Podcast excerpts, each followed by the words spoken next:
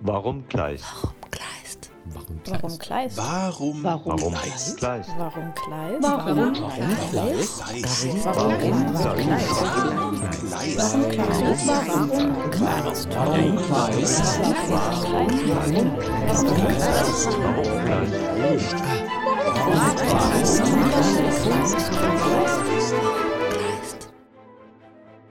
Warum Kleist? Der Podcast des Literaturhauses Heilbronn. Wir versuchen herauszufinden, wer Kleist war. Wir wollen hinter den Mythos blicken. Was hat er uns heute noch zu sagen? Im Gespräch mit Expertinnen und Experten versuchen wir, diese Fragen für euch zu beantworten.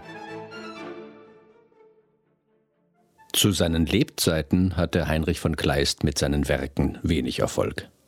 Seine Bühnenstücke erhielten kaum Resonanz oder fielen beim Publikum schlichtweg durch. Erst ab dem frühen 20. Jahrhundert erlebten Kleists Dramen eine Renaissance auf den Theaterbühnen. Theaterregisseurin und Dramaturgin Elsa Sophie Jach hat sich intensiv mit den Werken Kleists befasst und bereits mehrere seiner Texte für die Bühne inszeniert. 2022 hat sie Das Kätchen von Heilbronn am Residenztheater München auf die Bühne gebracht. Elsa Sophie Jach, geboren 1991 in Vorwerk bei Bremen, studierte Regie an der Hamburger Theaterakademie und szenisches Schreiben an der Universität der Künste Berlin. Werkstattinszenierungen ihrer eigenen Texte waren am Burgtheater Wien sowie am Deutschen Theater Berlin zu sehen. Mehrere Kleist-Texte hat sie bereits erfolgreich auf die Bühne gebracht.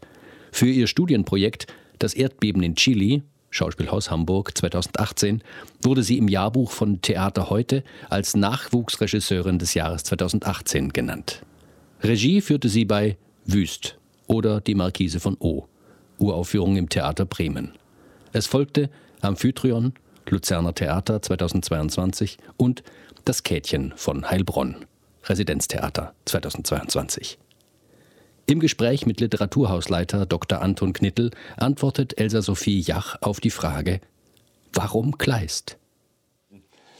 Herzlich willkommen zu einer weiteren Folge Warum Kleist? Heute mit Elsa Sophie Jach vom Residenztheater in München. Liebe Frau Jach, Sie haben mehrere Kleist-Stücke inszeniert oder Kleist-Themen auf die Bühne gebracht. Äh, es ist, wenn ich es richtig recherchiert habe, Ihre vierte Inszenierung zum Thema Kleist. Äh, es begann, wenn ich es richtig weiß, äh, mit einer Adaption der Marquise von O.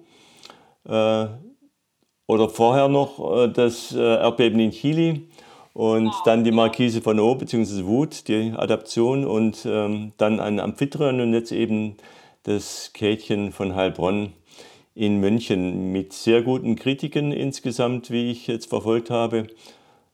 Warum Kleist und warum so oft Kleist, liebe Frau Jach? Also, ich glaube, dass ich bei Kleist wirklich sagen kann, dass ich ähm, mich von dem Kosmos an sich und von der Sprache an sich einfach sehr angezogen fühle. Ähm, dass das ein Autor ist, von dem ich denke, dass der mich auch noch eine Weile weiter begleiten wird. Ähm, ich habe das Gefühl, natürlich widmet man sich in einer Arbeit immer einem speziellen Stoff, aber ich denke, dass man ganz viel mitnimmt in den nächsten und nächsten Stoff.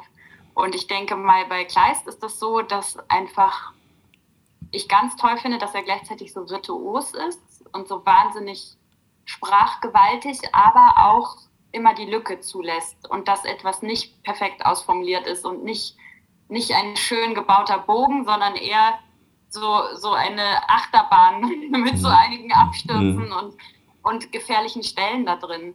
Und ähm, das finde ich ganz aufregend, weil man natürlich da auf so eine Untersuchung gehen kann, wo man genau in diese Lücken und Risse und Abgründe halt auch natürlich nochmal ganz anders ähm, die eigene Fantasie reinprojizieren kann oder da auch eben unter Umständen auch eigene Texte nochmal andocken kann. Ich finde, das lässt er sehr zu. Also wenn man jetzt an so Stücke denkt, eben beispielsweise von, von Goethe zum Beispiel, ne, der so ein Meister der Form ist, im Sinne von, das ist so durchkomponiert, ähm, fände ich es äh, nicht unmöglich, aber ich habe ich hab das ja auch schon bei Werther ein bisschen probiert, aber es ist schwieriger sozusagen eigene ähm, ähm, eine eigene Bearbeitung zu machen, weil die Stücke so durchkomponiert sind. Mhm. Und ich finde, das bietet Kleist so an, dass man man muss da reingreifen Mhm. auf irgendeine Mhm. Art. Er will das, glaube ich. Also Mhm. eher, sagen wir mal, der Text will das. Mhm. So. Von mir auf jeden Fall habe ich das Gefühl. Und äh, Sie greifen jetzt, ich habe es ja gerade gesagt, äh, zumindest zum, zum vierten Mal äh, zu Kleist und, und seinen Texten. Äh, was fasziniert Sie an Kleist? Und äh, vielleicht noch davor die Frage, ähm, gibt es einen Moment, äh, seitdem Sie von Kleist äh, affiziert sind? Ich meine, jetzt- darf ich es äh, mit, mein, mit meinen grauen Haaren sagen, Sie sind ja noch relativ jung und äh, haben jetzt bereits äh, die vierte Inszenierung äh, zu Kleist ähm, auf die Bühne gebracht und äh, alles sehr erfolgreich, äh, wie ich äh, gelesen habe. Gibt es einen Punkt, an dem Sie sagen, ja, das ist für mich ein Autor, der, der mich lange be beschäftigen wird? ich habe es nicht, nicht so geplant, aber dass er mich so begeistert hat, das war tatsächlich sogar schon von, vor der ersten Arbeit, weil ähm, ich ja auch mal äh, allgemeine und vergleichende Literaturwissenschaft studiert habe ähm, und äh, da schon sehr angefangen habe, mich mit Kleist zu beschäftigen. Ähm, also eigentlich erstmal als Lesende beziehungsweise aus einer wissenschaftlichen Sicht. Ich habe auch beide meine Bachelorarbeiten über Kleist geschrieben, also auch von der Seite Ah ja, okay. Mhm. angenähert. Und ähm, das fand ich irgendwie sehr beeindruckend, überhaupt schon äh, äh, diese ganzen Stücke zu, zu lesen und natürlich seine Figur finde ich auch sehr interessant, seine biografische Figur, dass es so jemand war, der einfach nie irgendwo wirklich dazugehört hat, nicht reinpasst, gleichzeitig auch ganz ähm, selber so Vorstellungen hat, wo man sich ja auch dran reiben muss. Also, also wenn es jetzt beispielsweise um sein Frauenbild geht Mhm. oder so, wo man denkt, aha, was, das hat, der hat ja auch ganz krude und weirde Seiten und nicht gar nicht nur poetische und schöne oder so. Mhm. Mhm. Ähm, und das finde ich aber, da finde ich ihn als Figur so spannend, dass man so sieht, ah, das ist jemand, der sucht eigentlich ständig so eine Grenzüberschreitung in Mhm. allen möglichen Bereichen. Ähm, ob das jetzt Geschlechtergrenzen sind oder die Frage, welchem Recht soll sich ein Mensch eigentlich unterordnen. Ne? Also er, Mhm. das, er hat ja ganz oft Figuren, die so verschiedenen ja, Gerichtsbarkeiten, göttlichen, menschlichen, welche, welchen weltlichen ähm, unterliegt und, und da, dazwischen eigentlich zerrissen ist. Und das, finde ich, betrifft ihn eben auch als, als äh, biografische Figur und deshalb finde ich den wahnsinnig spannend. Und dann, ähm, ja, dann gab es diese Begegnung mit den Kurzgeschichten. Ich bin ja tatsächlich dann erstmal über die Kurzgeschichten in die eigene Arbeit eingestiegen. Ähm, und da fand ich eben, dass die, die sind so äh, einerseits ganz wie so Versuche. Sie haben eine ganz klare Versuchsanordnung, finde ich. Es gibt so ein, ein unerhörtes Geschehen und dann werden wie so die Gründe angeschaut. Ähm, und sie sind natürlich dadurch, dass sie literarisch auch kurz sind, also so verknappt, finde ich sie ganz, ähm, ganz besonders nochmal, weil die haben was ganz Brachiales und was ganz Poetisches so gleichzeitig. Mhm. Und, ähm, und man, wie meistens bei Kleist, kann man sie ja nicht in einer Antwort auflösen. Und das Mhm. macht natürlich auch einen großen Reiz aus. Mhm. So. Und diese, Und diese das- Nicht-Ausdeutbarkeit. Genau, und Mhm. das auch so, die, das, die gängigen Gesetze ist Mhm. man da wieder auch ein bisschen außer Kraft äh, sind. Also dass Mhm. sowas wie Moral oder so ja eine untergeordnete Rolle spielt. Mhm. Also das gibt es als, als ähm, äußere Stimme, sage ich mal, aber er versucht ja immer wie so eine tiefere Schicht zu, äh, zu, zu finden, zu erforschen, zu beschreiben, ohne sie zu benennen. Mhm. Und ähm, ja, da, da habe ich manchmal das Gefühl, er, er, er versucht so an, an, ähm, ja, an, der, an der gleichzeitig die Welt und die Konstruktion von Welt sichtbar zu machen und das, eben so das Individuum, was so dazwischen im Sturm steht eigentlich und, und äh, gleichzeitig ähm, für sich eine große Wahrheit haben kann und trotzdem ja all diesen Anforderungen unterworfen ist. Mhm. Und das finde ich irgendwie so eine sehr spannende Annahme auch für Theater und für dafür überhaupt Kunst zu machen, weil deshalb, ähm, ja, ich denke manchmal, das ist ja die Frage, der wir uns auch stellen müssen, ähm, heutzutage in dieser Welt, die ja von ganz viel Unsicherheiten geprägt ist. Ähm, und dann stellt man sich da rein und macht so ein feines kleines äh, Theaterstück und wo, womit steht, wo, womit sieht man sich da eigentlich konfrontiert? So, das sind Fragen, die ich auch wieder mit mir dann verbinden kann, mit meiner Arbeit. Äh, Bevor wir zum Kätchen und Ihrer Kätchen-Inszenierung kommen, vielleicht noch eine Frage. Äh, Sie haben jetzt äh, sowohl textliche als auch biografische Momente genannt, ähm, die Sie an Gleis faszinieren, beziehungsweise wo diese Widerständigkeit, diese Widerhaken und ähm, nicht vereindeutigenden äh, Momente, äh, die faszinieren und die bleibende Faszination auslösen. Gibt es auch Dinge im Leben und auch im Werk, die Ihnen weniger gefallen und weniger zusagen? Ja, also wie gesagt, zum einen schon ganz klar dieses Frauenbild. Also wenn man die Briefe äh, liest, kann man das ja fast gar nicht glauben, wenn man die Stücke dagegen Mhm. hält, weil da habe ich immer das Gefühl, die Frauenfiguren sind eben auch so grenzüberschreitend. Aber Mhm. er hat sich da ja eigentlich ein, eine Ehepartnerin gewünscht bei der Wilhelmine von Zenge, die er so formen kann und die äh, Mhm. am besten zu Hause bleibt. Und äh, Mhm. also natürlich so, ähm, und dass er überhaupt Männern und Frauen in- dieser Zeit oder in diesen Briefen ja überhaupt nicht die gleichen Fähigkeiten, sage ich mal, zuspricht. Das ist natürlich schon sehr problematisch. Und ähm, ja, also dass er sozusagen im Endeffekt denkt, er kann eine erfüllte Partnerschaft nur im Tod finden, Mhm. wäre jetzt Mhm. auch was, wo dem ich natürlich ähm, vielleicht äh, hoffen würde, dass dem nicht so ist. so. Und ähm, ja, dann, dann muss man natürlich auch gucken, so bestimmte Stücke oder so wurden dann ja auch von, von den Nationalsozialisten vereinnahmt und so, aber da habe ich das Gefühl, das ist wirklich eine, also rein zeitlich gesehen ja natürlich Mhm. schon eine Vereinnahmung, aber da, das ist natürlich auch was, womit man sich immer wieder auseinandersetzen Mhm. muss. Also gerade der ganze Hermann-Komplex kann man natürlich vieles oder könnte man vieles dazu sagen. Aber äh, Sie haben jetzt gerade schon äh, das Frauenbild genannt und ähm, warum Gleist heißt die äh, Podcast-Reihe Warum das Kätchen von Heilbronn für Sie? Gerade bei dem äh, etwas problematischen Frauenbild oder vermeintlich problematischen Frauenbild. Ja, weil ich eben das Gefühl hatte, das ist gar nicht ähm, sozusagen die Beschreibung des anderen Geschlechts oder einer, ähm, äh, oder nicht nur auf jeden Fall, so äh, nicht nur eine Fantasie von Weiblichkeit, sondern weil ich eben tatsächlich das Gefühl hatte, Kätchen ist ein kleines Doppelgänger. Mhm. Also ich dachte, ich habe das so gelesen und dachte, auf irgendeine Art sehe ich die sehr nah beieinander oder vielleicht das, was er sich vielleicht gewünscht hätte, dass man von seiner eigenen inneren Wahrheit so sehr beflügelt ist und so angetrieben ist, dass man sich eigentlich durch alle weltlichen ähm, Gegenstände, äh, gegen, äh, äh, wie sagt man, äh, Widerstände, dass man sich da durchkämpfen kann ähm, und sich denen eben daran nicht zerbricht oder daran Mhm. ja, zumindest ähm, nicht seine eigene Wahrheit verliert. Und deshalb dachte ich so, ah, okay, das ist für mich ganz nah bei ihm tatsächlich. Mhm.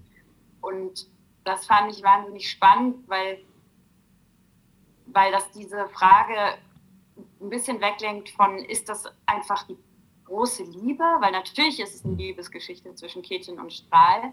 Ähm, aber für mich nicht in erster Linie, weil da geht es dann natürlich, wenn man das mit einem Mann und einer Frau besetzt, immer darunter, dass man eine, darum, dass man eine Frau hat, die einem Mann wahnsinnig hinterherläuft. Das ist ja auch, das spricht zwar auch für eine Stärke, ich glaube, dass man Kätchen auch als Frauenfigur stark erzählen kann, ähm, aber das war nicht der Fokus, den ich setzen wollte, sondern eher die Frage, ähm, vielleicht würde es für Kätchen auch gar nicht funktionieren, wenn sich diese Liebe jemals einlöst.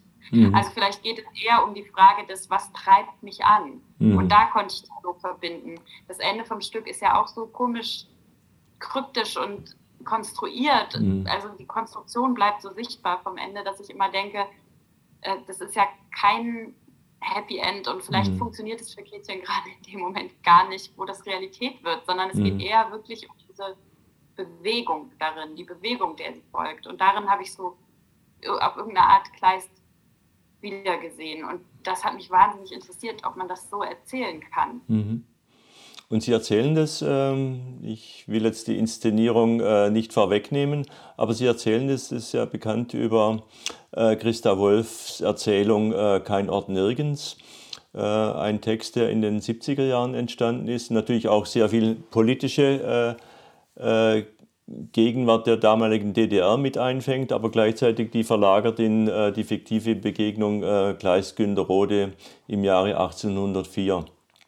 Was fasziniert Sie an, dieser, äh, an diesem Rollentausch? Sie haben es ja gerade ausgeführt, äh, Kleist-Kätchen, oder es ist viel, viel Kleist in, in Kätchen oder umgekehrt, viel Kätchen in Kleist auch. Ähm, was fasziniert Sie dann an dieser ähm, äh, doppelten oder dreifachen Spiegelung äh, und Brechung über, über die ähm, äh, Erzählung von Christa Wolf? Also ich wollte tatsächlich Kleist wirklich als Charakter erzählen, also als Figur auf der Bühne. Mhm. Ähm, und da hätte man jetzt einerseits entweder nur über die Briefe oder ähm, anderes biografisches Material gehen können, was wir zum Teil auch verwendet haben. Aber ich hatte die Sehnsucht, da nochmal ähm,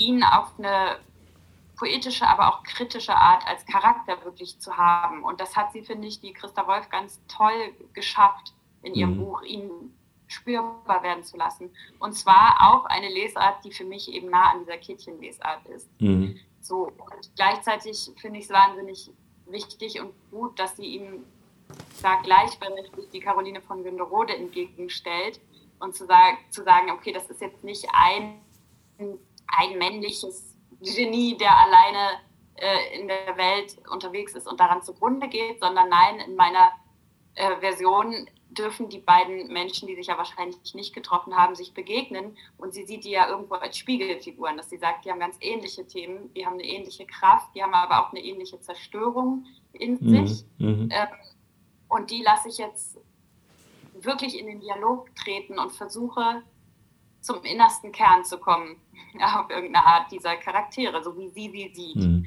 Ähm, und ich finde, dass darin Christa Wolf eine große Qualität hat, nicht nur in diesem Buch. Ähm,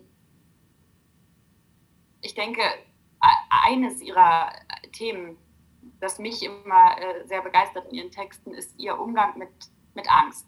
Mhm. Ähm, also sie macht sie macht es an unterschiedlichen Settings und Themen fest. Man spürt natürlich immer ihre eigene Auseinandersetzung mit dem Staat, äh, in dem sie lebt. Aber es geht ganz grundsätzlich darum, ob und wie Angst ein Motor sein kann, aber nicht in einem panischen Sinne, sondern in einem ganz zärtlichen und produktiven und wahrhaftigen Sinne. Und das, ähm, das trifft für mich eben auch so in, in, in diese Kleist-Figur und auch in die Günnerode-Figur so ganz, ganz grundlegend rein, diese Frage.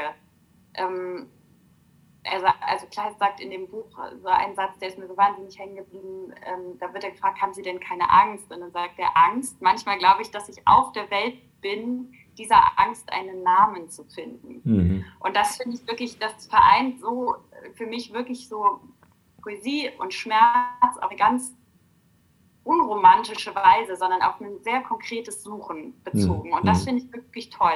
Das verklärt ihn nicht, sondern das, das versucht wirklich mm, ein, ein Verständnis dieser Arbeit zu schaffen. Und deshalb habe ich dann diesen Text gewählt, um das zu verschneiden.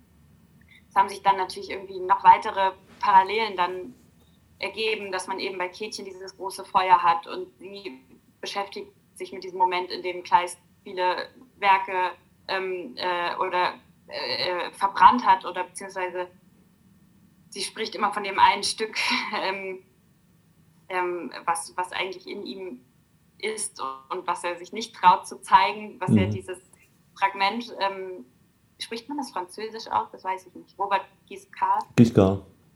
Giscard. Ja. Mhm.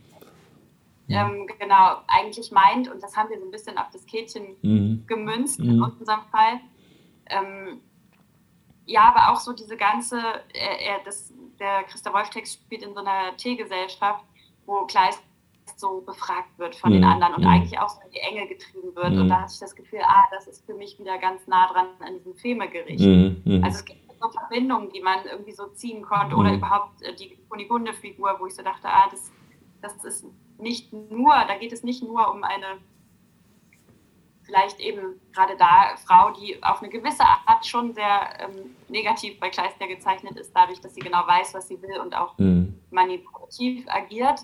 Aber ich dachte mal so, das ist die eine Lesart und die andere könnte auch sein, ähm, weil sie ja eben keine Hexe ist, sondern genau. sie ist ein mosaisches Werk. Das ja. heißt, sie besteht aus Technologie mhm. eigentlich. Mhm. Dass ich so dachte, ah, das kann man verbinden mit dieser ähm, Kant-Krise von mhm. Kleist. Also mhm. ich habe da versucht, sozusagen diese biografischen Komponenten mit Kätchen mhm. so ein bisschen gegenzuschneiden, weshalb mhm. die Inszenierung dann auch quasi die Ebenen immer wieder wechselt. Und es gibt natürlich auch viele ähm, Geschlechtertausch. Rollen im Werk und natürlich sie ähm, lassen auf, auf der Bühne Kleist äh, als ähm, Kleist aus, aus ähm, Christa Wolfs ähm, Kein Ort nirgends äh, gleichzeitig das Kätchen spielen. Und ähm, wie verbinde ich das jetzt mit dem Thema Angst? Bei, Sie haben es jetzt bei, bei Christa Wolf genannt, aber wie verbinde ich das Thema Angst bei, äh, im Kätchen? Ist nicht das Kätchen, wenn ich es jetzt mal so formulieren darf, eine junge Frau, Kindfrau, die so stark ist und ihrem eigenen Gefühl und ähm, da eigentlich keine Angst hat? Sie geht, sie geht buchstäblich durchs Feuer, sie, macht die, sie besteht die Feuerprobe. Ähm, kann sie auch so lesen. Und quasi auch als, ähm, ja, wie soll ich sagen, eigentlich als Figur, die auch diesen romantischen Traum, ähm, beziehungsweise für, für Kleist, die, der, der diesen romantischen Traum oder die romantische äh, Welt eben äh, konterkariert äh, durch das Kätchen, indem, indem sie eben nicht in der Wirklichkeit, der Doppeltraum äh, Wirklichkeit äh, in, in der Realität im Stück Wirklichkeit werden lässt. Sie wird ja ohnmächtig, sie wird ja am Schluss, ähm, am Anfang nach dem Femegericht sinkt sie in Ohnmacht, am Schluss sinkt sie in Ohnmacht. Ähm, Holundertraum dazwischen, äh, Holunderbusch dazwischen. Ähm, da ist, wo ist da die Angst beim Kätchen zum einen? Und ähm, dann noch äh, vielleicht eine weitere Frage, dann äh, kommen wir wieder äh, von, vom Kätchen weg. Äh, Sie haben gesagt, es steckt sehr viel ähm, Kleist im Kätchen und umgekehrt sehr viel Kätchen im Kleist. Ähm, wie viel Penthesilea als Gegenstück, was ja oft gelesen wird zum Kätchen, steckt in Kleist? Mm, ich fange mal mit der Angst an. Ich, also, wie Sie ja sagen, sie muss durchs Feuer gehen. Und sie muss einem Engel begegnen, was mhm. ja auch immer etwas Schreckliches ist. Mhm. Und sie muss ähm, einem Giftanschlag entgehen und mhm. ähm, es gibt überall Krieg um sie herum. Und eigentlich gibt es sehr viele Stellen, an denen ja Kätchen schweigt, den ganzen zweiten Akt zum Beispiel. Also ähm, die, die Frage, ob sie darin die ganze Zeit angstfrei bleibt, das kann man gar nicht so einfach beantworten, finde ich. Fakt ist auf jeden Fall, dass sie durch all diese Proben durchgeht. Mhm. Und ich finde, das ist ja auf jeden Fall die Auseinandersetzung mit der Angst. Mhm. Und ich glaube, da sehe ich Verbindung, weil wenn die Umgebung so grauenvoll ist, dann ist das ja eine riesige Probe. Ähm, und auf jeden Fall ähm, gewinnt ihre innere Wahrheit. Das glaube ich auch. Aber ähm, meistens beinhalten solche Proben ja ne, auch einen, einen Kampf für, mhm. die, für die Figur. Und ähm, ich denke mal, das ist da schon auch der Fall. Und die, ähm, ja, Penthesilea. Plus, Plus und Minus, äh, wie in der Algebra und so weiter, das ist ein bekanntes Zitat. Ja, ja. Ähm, Penthesilea interessanterweise unterwirft sich ja selber eigentlich viel mehr unter ein Gesetz, als Kätchen das macht. Ähm, mhm. Nämlich, also, also Kätchen folgt ja dann doch eher sozusagen ihrem eigenen Gesetz, könnte man genau, sagen. Ja. Mhm. folgt eigentlich mehr dem Gesetz der anderen. Mhm. Ähm, und und das ist insofern, denke ich, ja, auch nah bei Kleist, weil es das ist, was für sein Leben ja mehr zutrifft. Und mhm. trotzdem habe ich nie ich persönlich habe Penthesilea jetzt nicht so sehr als Kleist Doppelgängerfigur mhm. gesehen. Weil ich, glaube ich, ähm, weil ich den Konflikt da so stark sehe, dass ich eher denke, ja, er, er verarbeitet da mit Sicherheit äh, eigene Themen, das glaube ich auch. Ähm, aber Penthesilea geht ja viel mehr an sich selbst mhm. zugrunde. Mhm. Und insofern, sagen wir es mal so, Kätchen scheint mir vielleicht ähm, die hoffnungsvollere Figur. Also wie, wenn, wenn ich von Doppelgänger spreche, denke ich so vielleicht wie ein Wunschtraum für, die, mhm. für das eigene Stehen in der Welt zu sein, während Fantasia vielleicht, ähm, auch wenn das Setting genauso mhm. ähm, äh, mythologisch oder fantastisch ist, ähm, vielleicht dann noch viel bitterer und näher an der Wahrheit oder an der, nicht an der Wahrheit, an der Realität zu sein. Ähm, so könnte ich das versuchen, ähm, mit, äh, mit diesem Plus- und Minus-Gedanken für mich mhm. in Einklang mhm. zu bringen. Aber es gibt ja auch, das habe ich lustigerweise mit erst in den Proben äh, irgendwo gelesen, ich glaube bei Ruth Klüger, ähm, dass, äh, dass das natürlich auch diese HVK, KVH, dieses mm. Anagramm ja auch mm, ja. tatsächlich mm. ähm, vielleicht ein Hinweis sein könnte. so, ähm, dass, dass er da was von sich selber drin gesehen hat. Mhm. Und ähm, jetzt ist natürlich das Kätchen für Heilbronn ein besonderes, äh, ähm, eine besondere Figur zugleich. Ähm, kann das Kätchen äh, zum einen, ja, wie soll ich sagen, ähm, auch ein Stück weit in der Modernität so weit angesiedelt werden, dass äh, sich auch ja, die jüngere Generation mit dem Kätchen äh, literarisch oder wie auch immer ähm, äh, performativ auseinandersetzt. Ähm.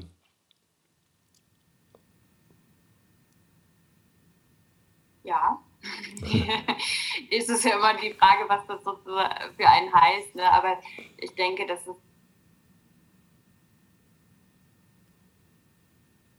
ich glaube zum einen, dass äh, in, in unserer Generation ja es überhaupt gar nicht so ist, dass alles immer im Hier und Jetzt angesiedelt sein muss, damit man sich dem auf irgendeine Art nachfühlt. Ich denke jetzt mhm. ganz doof an, an, Videospiele oder sonst mhm. was mhm. so, oder, oder, diese ganzen Serien oder so. Es gibt ja eine große Lust daran, sich in andere Welten hineinzudenken. Mhm. Und ich finde eigentlich nur wichtig, dass man die Möglichkeit hat, die, die Rückschlüsse zu ziehen oder die Punkte, wo man sich nie drin spiegeln kann. Und ich glaube, das ist ähm, bei Kätchen total gegeben. Also ein Beispiel ist eben diese Kunigunde-Figur, die für mich ganz klar so ein Cyborg ist eigentlich mhm. heute. Also mhm. ne, was sogar was Zukünftiges vielleicht ist. Aber wo ich so dachte, ah, interessanter, dass äh, eben heute ähm, würden wir das, das, wie Kleist sie beschreibt, würden wir, glaube ich, heute als Cyborg bezeichnen. Mhm. Ähm, oder ähm, ja, also ich meine, unsere ganze Bühne, das hat, äh, das hat würde ich sagen, das hat was von einem Entwurf, das hat was Skizzenhaftes und gleichzeitig hat es ganz verspielte Elemente, dass man sagen kann, diese Burg hat was von so einem fast von so einem Playmobil-Schloss oder so, mhm. oder, mhm. oder schon allein die, die Schlagzeuger, die da mhm. ähm, drin sitzen. Also das, das sind ja so viele Elemente, die, glaube ich, ähm, auch, obwohl es ein, ein dieses, diese Ritterwelt auch anspielt, aber die auch irgendwie ganz nah an uns dran sind, ähm, musikalisch, ästhetisch, aber auch eben in so bestimmten Benennungen. Also es ist, ähm, wir haben eben auch zum Beispiel von Donna Haraway das Cyborg-Manifesto mit mhm. reingenommen in den Text. Also es gibt sozusagen auch im Text so Marker, wo man merkt, ah, das ist, mhm. glaube ich, gar nicht, mm. gar nicht so weit weg. Okay. so. Und ich finde es eigentlich immer am schönsten, wenn einem das so passiert. Also wenn ich jetzt selber zu, als Zuschauerin mir das vorstelle, ähm, dass man denkt erstmal, ah, das ist eine Welt, die ist irgendwie ganz fantastisch oder kryptisch und dann darin Sachen entdecke, die ganz nah an mir dran sind. Mhm. Und ich meine, die Themen sind es, glaube ich, sowieso. Mhm. Und wenn Sie über die Themen ähm, die junge Generation, die, die nächste Generation an Kleist heranführen, äh, welches sind Ihre Lieblingstexte oder würden Sie sagen, dass das funktioniert mit, mit Kleistexten gut? Für mich funktioniert es gut, glaube mhm. ich. Also ich, ich kann es schwer beurteilen. Dazu bräuchte ich jetzt, glaube ich, ein, zwei Publikumsgespräche, um wirklich zu merken, Mhm. ah, was genau, ähm, äh, wie wird das genau gelesen. Ähm, aber für mich, für mich gibt es viele Möglichkeiten, mich da einzuschreiben. Und meine, ähm, ich finde es, äh, ja, ich, ich kann da für mich so viele Fragen wiederfinden, die mich umtreiben. Mhm. Und ich glaube deshalb, kann ja nur von, von, von meinem eigenen Mhm. Interesse erstmal ausgehen. Ähm, so, ähm, Mhm. und deshalb würde ich sagen, ja. Okay. So.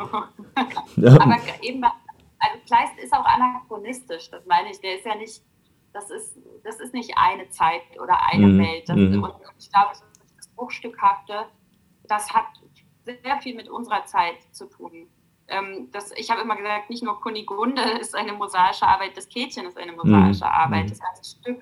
Und ich finde, das hat ganz viel damit zu tun, wie wir Welt erleben. Bruchstückhaft, fetzenhaft. Es zieht einen rein, es spuckt einen raus. Man wird Mhm. ohnmächtig und fällt von einer Ebene in die nächste.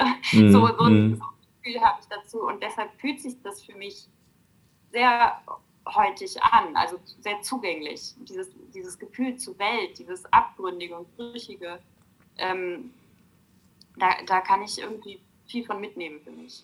Das wäre schon fast ein schönes Schlusswort, besonders für Heilbronn natürlich. äh, möchte ich aber dann doch noch eine Frage ähm, äh, stellen, und zwar, die ich immer gerne stelle. Sie haben vorher schon das Christa Wolf-Zitat äh, äh, genommen mit, mit der Angst. Ähm, äh, gibt es ein oder mehrere Zitate von oder über Kleist, die, die Sie vielleicht äh, je, nach, je nach Lebensphase als Ihr Lieblingszitat ähm, nehmen würden? Ich, für mich ist es gerade ein Wort, das ich so sehr gerne mochte und was ich jetzt auch schon in der nächsten äh, Probenarbeit wiederverwendet habe. Ähm, schillertaft. Also das, der Stoff, der zwei Farben spiegelt, Mhm. ein, ein Bild, das ein anderes Bild in sich birgt. Mhm. Ähm, ich finde das für Kleist sehr zutreffend. Ich finde das aber auch fürs eigene Leben Mhm, oder für mhm. Leben und Kunst ein wahnsinnig tolles Bild. Mhm. So ein Vexierbild, was man hin und her spiegeln kann. Mhm. Ja, vielen Dank für das wunderbare Gespräch, liebe Frau Jach. Ihnen alles Gute. Ich bin gespannt auf die Inszenierung und vielleicht auch weitere Kleist-Inszenierungen. Und Hoffentlich. ja, bis bald. Alles Gute. Vielen Dank. Bis bald. Vielen Dank für die Danke. Einladung zum Dankeschön. Tschüss. Warum Kleist? Der Literaturhaus-Podcast. Jeden Monat auf Spotify und überall dort, wo es Podcasts gibt. Wenn ihr keine Folge verpassen wollt, dann abonniert uns jetzt.